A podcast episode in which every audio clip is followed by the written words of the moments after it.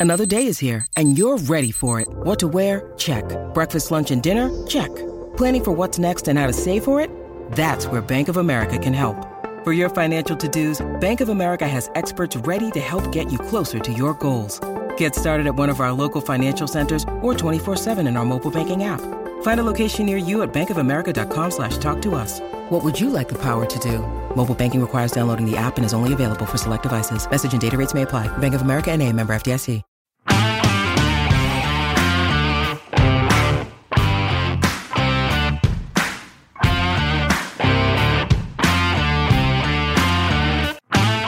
Hello and welcome to the Record Celtic podcast. My name is Daniel Conn. I'm delighted to be joined by Record Sports Gordon Parks and Michael Gannon. Guys, if it's not too late to say, Happy New Year. Happy New Year, Daniel. Did you have a good time? I did indeed, I did. How about, how about yourselves? Good. Good, thank you. Happy New Year, chaps. I don't know Yep. if you boys, it's day, what, day four, I'm starving. Day four more skin. Well, that- that's definitely skint, but the Fat Club is underway, and it's, uh, it's going, this is going to be the hardest one yet, I think. Well, You signed the pledge yet, Mick? What's this? You signed the pledge? Yes, it is. It's one- one of the heavy, heavy gains this year. Good. the uh, the best place for us, I think, to start is the first derby of the new year. Uh, Ibrox uh, on it was on Monday. We're obviously recording now on Wednesday. Um, wasn't the prettiest performance, Mick, but at the end of the day, Celtic come away still nine points clear.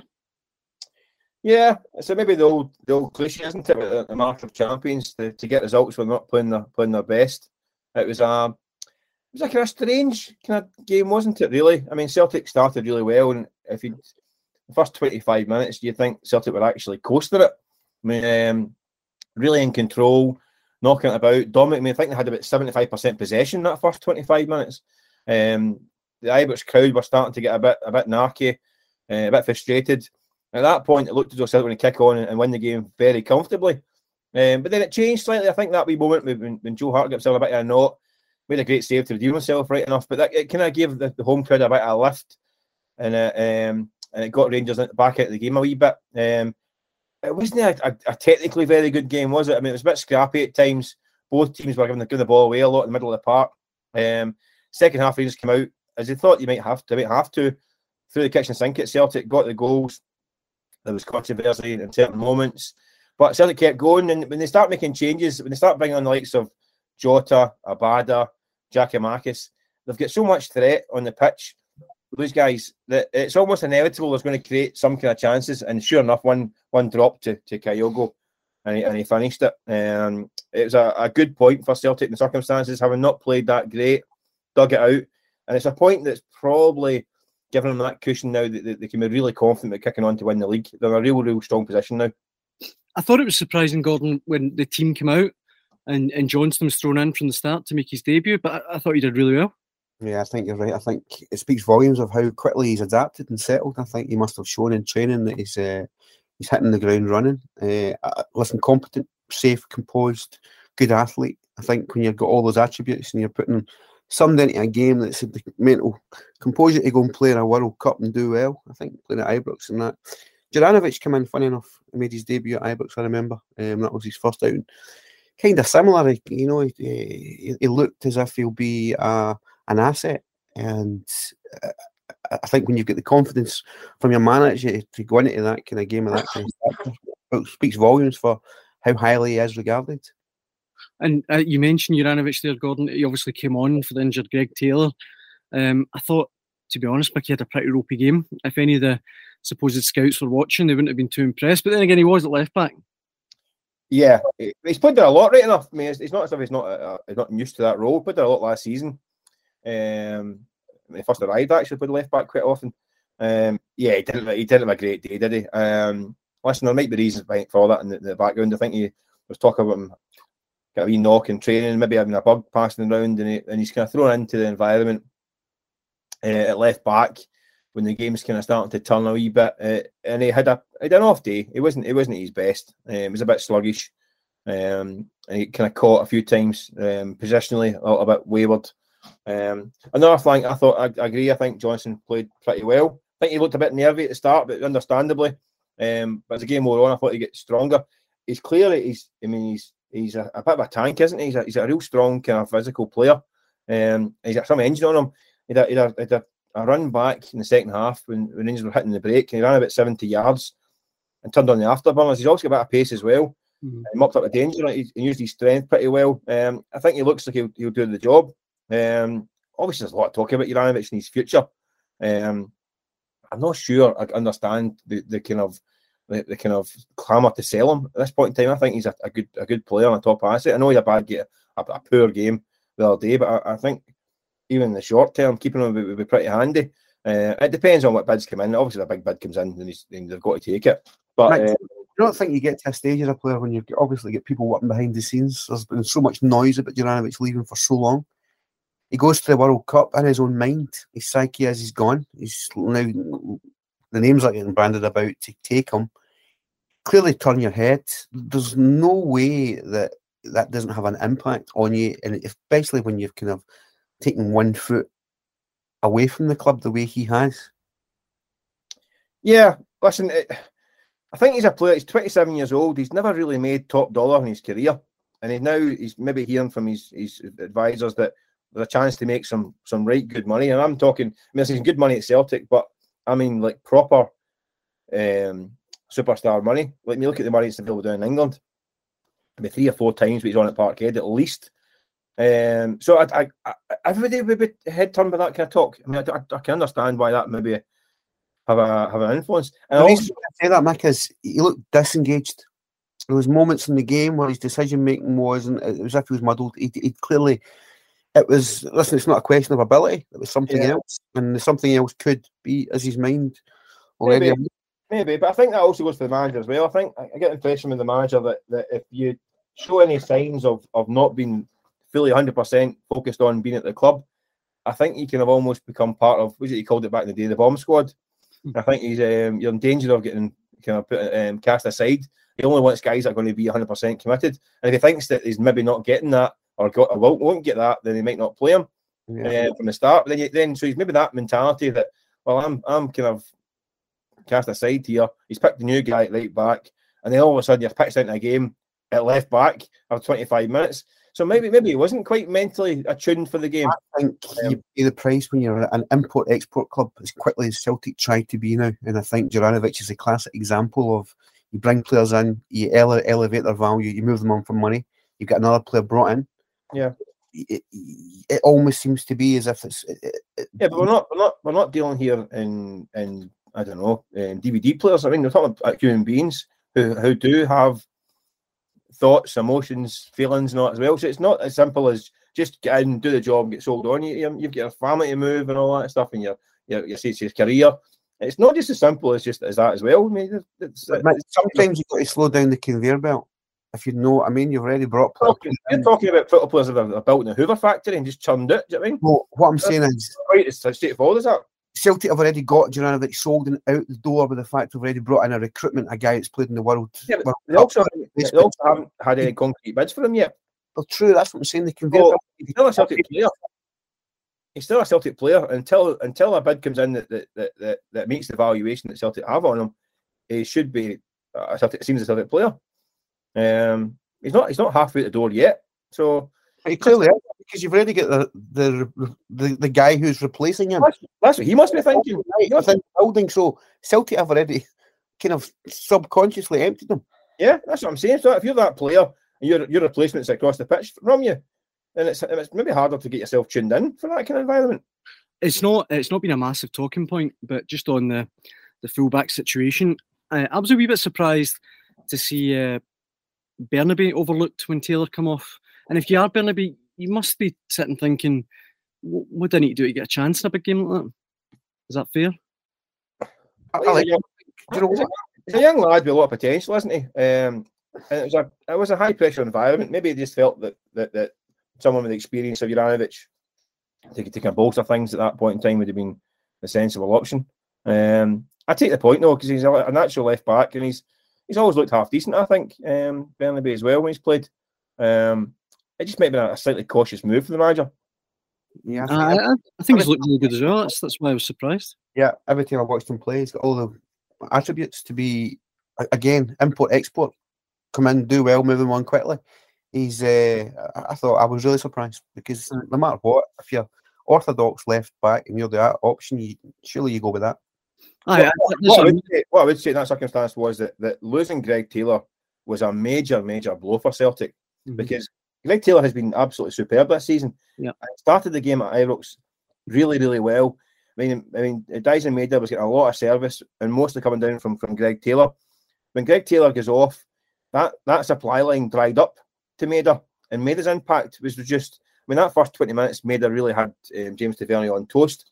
But by losing Taylor, that that that line of, of attack seemed to dry up, and it caused a it caused a major problem. So it knocked the balance of the team, and it definitely reduced that the impact on that flank.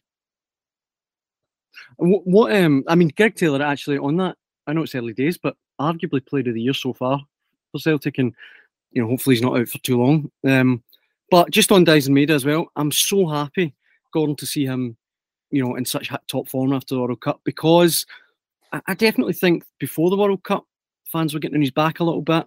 You could see his head was going down, and uh, you know, the goal the, week, the goal against Rangers on Monday. I'm just delighted to see him doing so well. Do you know, he's testament to what you put into a game, you get out of it he's very one dimensional in the fact that his game's based on incredible work rate. I mean, phenomenal ability to shuttle about the pitch, not only in the, fi- the final third, but he's back, he's pressing from deep. He's got a ferocious appetite to get on on the ball. Listen, I was flabbergasted that he actually get the nod ahead of Kyogo to go to the World Cup. But I think he justified his selection by playing in a team where the system is all about his effort, endeavour. His touch isn't the worst, but he's testament to anybody that wants to make a name in the game. The industry will get you to a level beyond because he's not technically a fantastic player, but my goodness, what he puts into the game, he gets out of it. I guess if he was technically all there, Mick, you know, the, the, the full package, he probably wouldn't be at Celtic. Well, I've said that before. Um, that if if if Daizen Maeda had the, the, the finishing ability of a going or Haaland, then it would be worth going hundred million quid. he's got that. He's got. I mean, his engine appetite and his work rate, and he's. I mean, he's an effective player because he is. I mean, as Parksy said, he's, he's maybe not the most technical guy in the world. Um, he's not going to do a, a, double step over and skin a guy and, and Cruyff turns and all that stuff. Um, but he's his pace and his, his direct running. Um, unless he can't, he can finish. I mean, he has scored goals. He, he misses a few a few crackers as well, right enough. Um, but you can't fault him. And so if you had if you had a kind of Aguero type um, poacher's instinct in the box, certainly wouldn't have him. Mm-hmm. You afford him.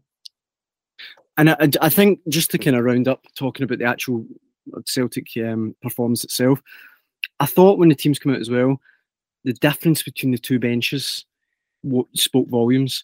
I mean, we saw Jota come on uh, and make a. I thought he made a big difference for the equaliser. You know, his perseverance down the left definitely led to it. Giakoumakis as well. That mm, must be really heartening for um, for Postecoglou going forward. Yeah, I don't think we can disguise the fact that a draw at Ibrox. Um, I think you've got to really still scrutinise the squads and understand that is there any Rangers player getting in that Celtic team? And I would suggest no, there's nobody. I think Celtic are on a quality level which is far, far ahead of what Rangers are trying to be at the moment. And I don't think Rangers are anywhere close to being there. I think it's a forlorn chase for them. And I think they had to win that game. They didn't. It's another example of uh, the big games, the big moments, and not being able to deliver. And I think uh, Celtic are just got so many weapons. And I think we'll see that now in the months ahead where they'll just pull further and further ahead. And see, see just on Giakoumakis, this is just a personal thing, but I certainly feel like there's been a little bit of a reluctance to use him since the game's, you know, since the football's resumed. He came on with 15 minutes to go, and I thought he made a difference. I think I know Kyogo got the equaliser, and look, I love Kyogo, brilliant player. I think the game on Monday would have been more suited to Giakoumakis, though. Uh, yeah, I tend to agree. He's, he's played well. Played well. I mean, the game at Ibrox last season, he was he was terrific, wasn't he? Mm-hmm. The two one uh, victory at Ibrox um, in February last year.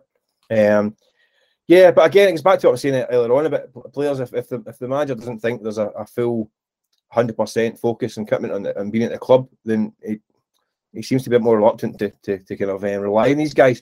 I don't think. Uh, as a, a bit of me thinks there's a bit of kind of cutting the nose to spite the face with, with Giakoumakis.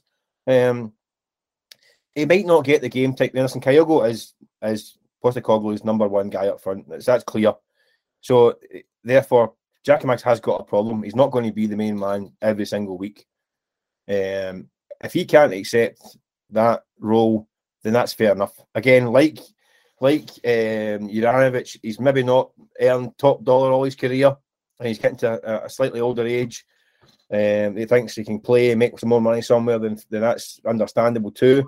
Um, I just think it's a bit of a waste. I think Giakoumakis is a good player. He's very effective. I think the way Celtic play when he's in the team is pretty good as well. These ball when they, when they get wingers hitting the byline, he's he's terrific in that box, latching onto it. As is Kyogo, by the way, who's scored a of the goals this year. Um, it's a situation that's it's a tricky one to to to manage. Uh, I'm not sure if it's wise to, to chuck it the baby with the bathwater with him. I think he's a player worth keeping, but it's up to him. I mean, he's not happy to play second fiddle. There's not a lot you can do because you can't guarantee him game time. Um, import, export, Celtic already a month before the transfer window opens in January. The, there was almost like a, a, resignation that he was leaving. Again, this kind of uh, this kind of yeah. They talk about his con. He's not happy with his contract and all that stuff. That's the guy that finished top scorer last season for Celtic. Don't you find it surprising that there's a kind of acceptance, Juranovic, Giakoumakis, even a month before the transfer window opens, it's already this kind of narrative that they're leaving, and it's almost like wait until the window opens and then they're gone. Import export is too quick. Yeah, it surprises me, especially guys, two guys that were a big part in the, the, the title success last year, and, and two big players.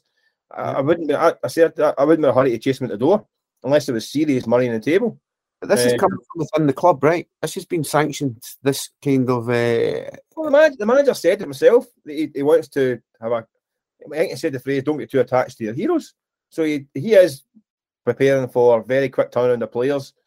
He wants to escalate the, the level of quality in the team. And if he thinks he can get a better player, if he can get these two moved on and get better players in, then fair enough. Um, people will be happy with that. I just think I think that might be a bit of a gamble. I mean, someone like Giakoumakis guarantees guarantees goals, and he's, he's been over the course of Celtic last year. Yeah. I think you don't know what you're going to get with his replacement. Um, it seems like he's not overly expensive. It's economics. It's a strange one for me. But it's economics. It's within the football club. It's a kind of directive. It's almost almost. Well, no, no that, I mean, if Giakoumakis wants more money, he thinks he thinks he deserves more money, and the, the, club maybe thinking, well, maybe maybe we'll see see what happens, and he thinks, well, I'll go somewhere else. And there's not a lot somebody can do with that. It's just more the case of getting the best out of him while he's still here. Um, but I just think maybe he's worth keeping around. I agree. Um, but listen, you got to, City fans need to trust the manager, I guess, on these things because he's he showed he's a great eye for a player. He's not had many failures in the market. So if he thinks he can get replace Giakoumakis with someone else who's better, then then you have to let him charge on with that thought. Mm-hmm. Absolutely.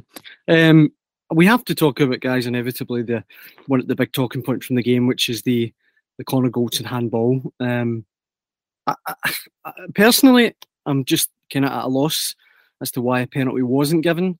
But did either of you guys see it any differently? Yeah, I'm the last guy to go down this conspiracy theory route.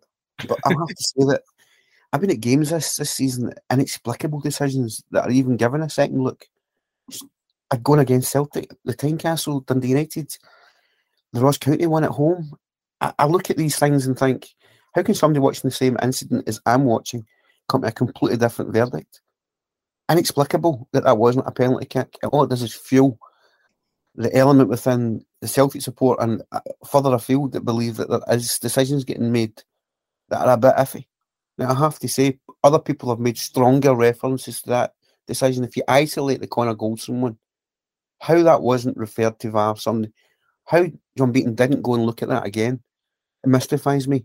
Mm-hmm. It's a flaw. Well, the, the, reason why, well, the reason why it's a flaw in the individual that's looking at on the monitor and it's a flaw within VAR that if there's any debate, you go and look at it. It's a stonewall penalty kick. Well, that's that's the, the argument the officials will have, and the reason they'll give is this: that on the day, John Beaton saw the incident and did not deem it to be a penalty kick. In the background, Willie Collum in the VAR uh, bunker has also looked at it and agreed that it's not a penalty kick. So at that point, he doesn't think there's been a clear and obvious error to be redeemed Therefore, there's no need for John Beaton to go and look at the monitor. That's the reason why it wasn't done because Willie Collum didn't think there was a case to be answered for a penalty kick. So therefore, there's no, it doesn't, it doesn't request Beaton to go and have a look at it. Um, for me, I'm not entirely sure how they can be so sure with that. I know. Listen, there's, there's a. I mean, we've seen the IFAB rules getting quoted, and, and that's the that's the kind of that's the reason that we'll be given that, that there's a reflex action from Goldson. There's a, it was pinged up from very close range. His hands are up in a reflex instant to try and to block his to protect his face. Watching it over and over again, it's turned into this. Now that, that thing went viral with the dress, it was gold or it was blue or green or something like that. it, it, you look at it ten different ways and, and think different different things. There's t- a way you look at it, you think, well, his hands are actually pushing away from his face. If you're protecting your face, would you not cover them towards your face? I don't know. You don't, it's subjective and it's completely down to. You watch the trajectory. It's, it's almost pushed it over the over the bar. I, right? I, I, I've watched, I watched the World Cup as you did, and I'm watching games now week in, week out, where defenders that don't even have a clue where the ball is if it hits their hands, a penalty kick. The question, the question I would have, if that had been given as a penalty kick, would there have been complaints? Yeah, there would have been complaints, but would have been understood? Some people go, well, fair enough. I think yes. If it's been, uh, uh, I think we've seen penalty kicks given that you go, that's a bit of a strange one, but I can see why. And there's always listen. The rule books are, are, is so open to interpretation with handball that you can use any word wording you want to justify any decision. Do you know what I mean? They can. I mean, the, the Bernabeu one against Man United, they say, well, he's making his body bigger. In front, he's right in front of the goals, and he's made the body's body bigger. Mean, albeit the fact the boy tried to, to, to twist to hit the ball and his arm flew up in the air behind him. He had no idea the ball was hitting there. But there is a rule book that says, well, it's in front of the goals, it can stop the goals from opportunity, it's a penalty. The rule book can be twisted to fit any narrative really you want. And, and likewise, this decision, I can see why the officials didn't give it. I can understand why people would say, why is it not a penalty when we've seen this kind of thing given all over the world all, all season? Disappointing well, thing is you could have put your watch on, your kettle on for this, for a moment of yeah, controversy like that. Listen, he didn't. I mean, John Beaton didn't check the monitor because there wasn't any need to check it because of the way, as I said, I said to you that that Willie Collum said, "No, you got it right. No clear and obvious error. Got him in the game, right?" So that's why that takes that out of the equation. However, I just think for the Collins incident was, I think, more ambigu- ambiguous than that. I think it might have been wiser for Willie to say, you know what, I don't think it's a penalty kick. You didn't give a penalty kick, but uh, it's a bit of a contentious one. Why don't you come and have another peek at it and have a look? And even if that's not really how VAR's meant to work, which I understand, it might have been aesthetically better in terms of the decision if the, the man making the final call had another wee look to say, no, no, I'm right, I'm sticking with it. And I know that's not how VAR's meant to work. It's only meant to on clear and obvious errors. But that was one of those ones that was so weirdly contentious that uh, might have been another look might have been handy. Um, but as I say, that's not the rules for VAR. As soon as, as, soon as my love for the game, I'll be honest. If Beaton, if Beaton given the penalty kick and Willie Collum says no, it's not a penalty, then he goes over to look at it. But by agreeing with that decision, by two officials agreeing with it, therefore there's no need to look at the monitor, therefore you move on. Here's the problem with VAR, Here's the problem with VAR. We'd be having this conversation in the pub after the game without VAR, right? He hasn't given the penalty, we'd be debating it. But we've now got a system where it should be foolproof. You'd be able to see it.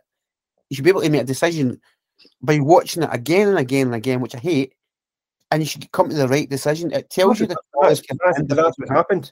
I mean, Willie, watched it again and again and again and thought, no, you got it right, bang on, game on, play on. The whole system was brought in to eradicate these debates, but we're now having more and more of them. But again, it, you're always, it, almost, hold on, hold on. It absolutely is mm, inexplicable to me that there's more conspiracy theories now within Celtic about refereeing decisions with VAR than before we had it. But listen, VAR doesn't change the fact that a lot of the rules in football ah. are subjective and down to interpretation. And that's so if it's not as if it's the offside calls are, are, are black and white, you can draw the line. But things like the handballs and and and, and all that kind of stuff, it, it's still down to a man's opinion and interpretation of the rules. So Willie Collum and, and John Beaton interpreted the rules that it was a reflex action to protect his face, therefore not a penalty kick. And they both agreed, therefore that's the decision they came to between the two of them. And people might not like that, they might not understand it. And I, and I think it's the, the problem I've got is the consistency because, uh, like we say, a lot of these handballs, not just in Scotland, by the way, it's happened everywhere in England and across the world and the World Cup. a lot of these handball decisions, you go, well, I mean, come on, he can't have meant that. That was just to protect himself, and they are given. Um, he's seen the one in, in Europe with Celtic with Matt, was Matt O'Riley against Real Madrid. Mm-hmm. Ball pinged at his chest and it's hit his hands. Um, and you think, well, that's not much you can do about that. But that, right. was, a penalty, that was a penalty kick. See this, new that, what, right? See this latest phrase. He was just protecting himself. It's a new one on me. I've never heard that before. No, no he was moving a reflex action to protect himself. Yeah. That's the first time I've ever heard that in my life. What they'll say is, what they will say is that it's a reflex action to protect his face, and his hands are still within his own body shape, which means that if his hands are inside his own silhouette or such, and it's in front of his face, or it's not, then it, it can be not deemed a kick. Listen to this. um, but that's, it.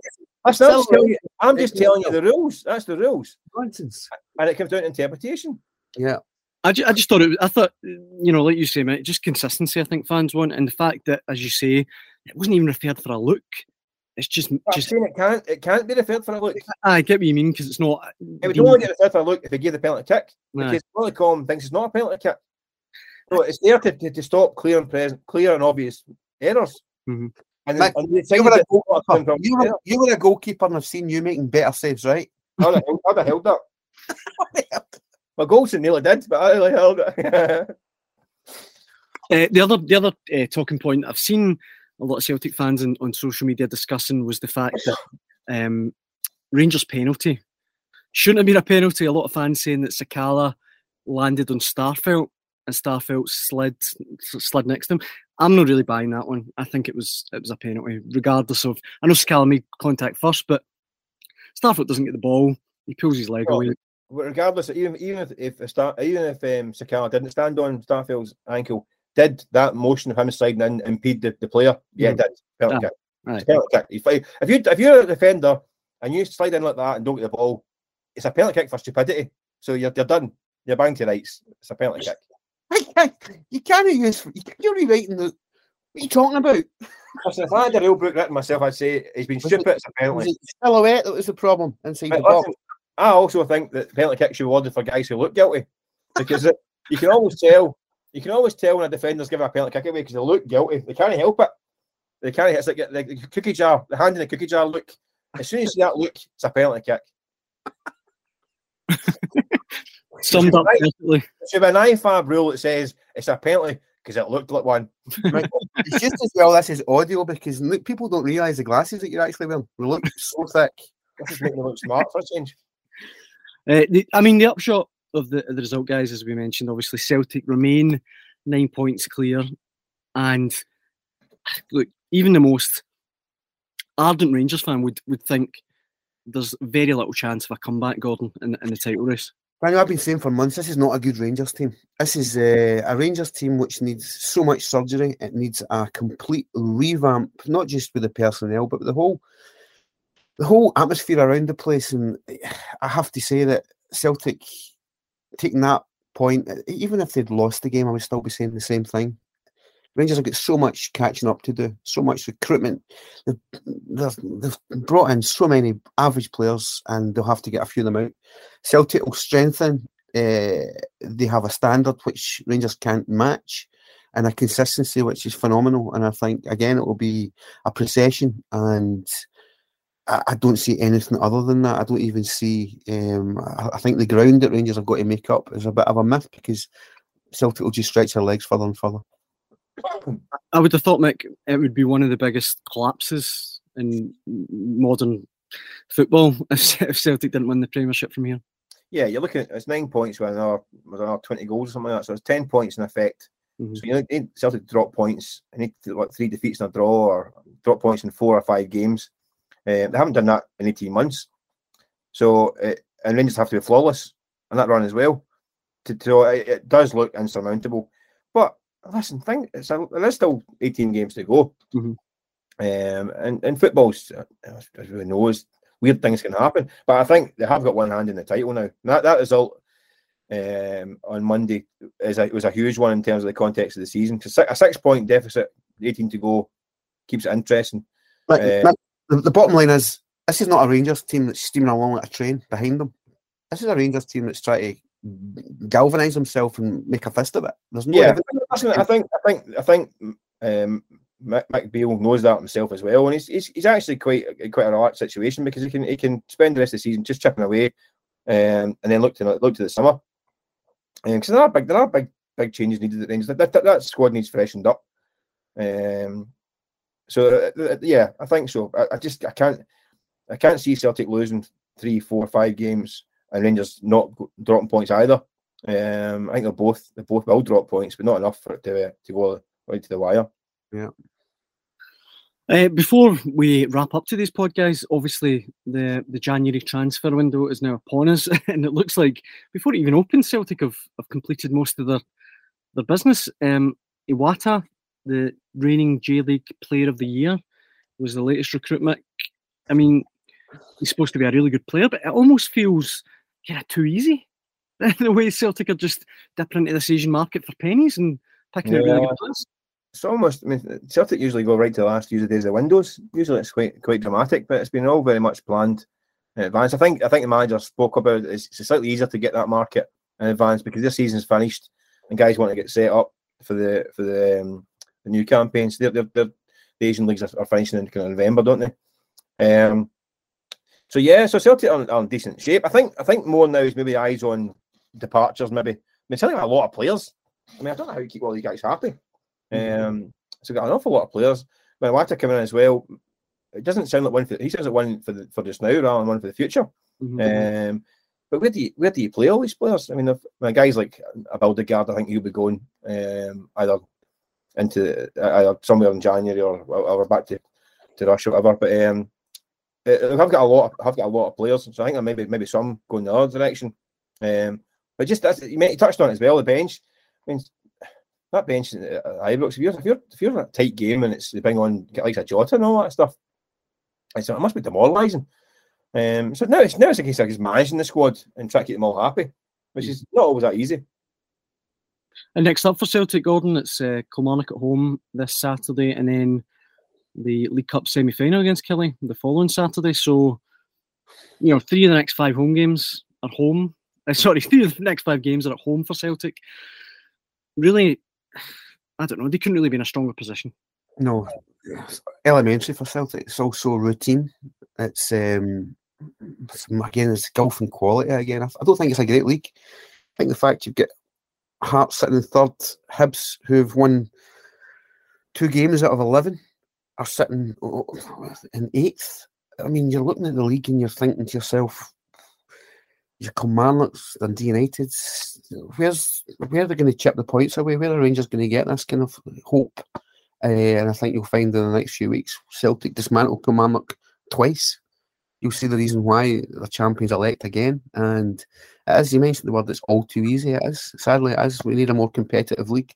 I don't think the competitions will come from Rangers for a while. And I just think you've got another possession. This could be a real period when they could really put the foot down. I think a Celtic really need to think. I mean, there can't be any complacency. There can't be any kind of um, feeling that the, the title's done. But it could be in the next few weeks because you look at the, the run of fixtures I've got.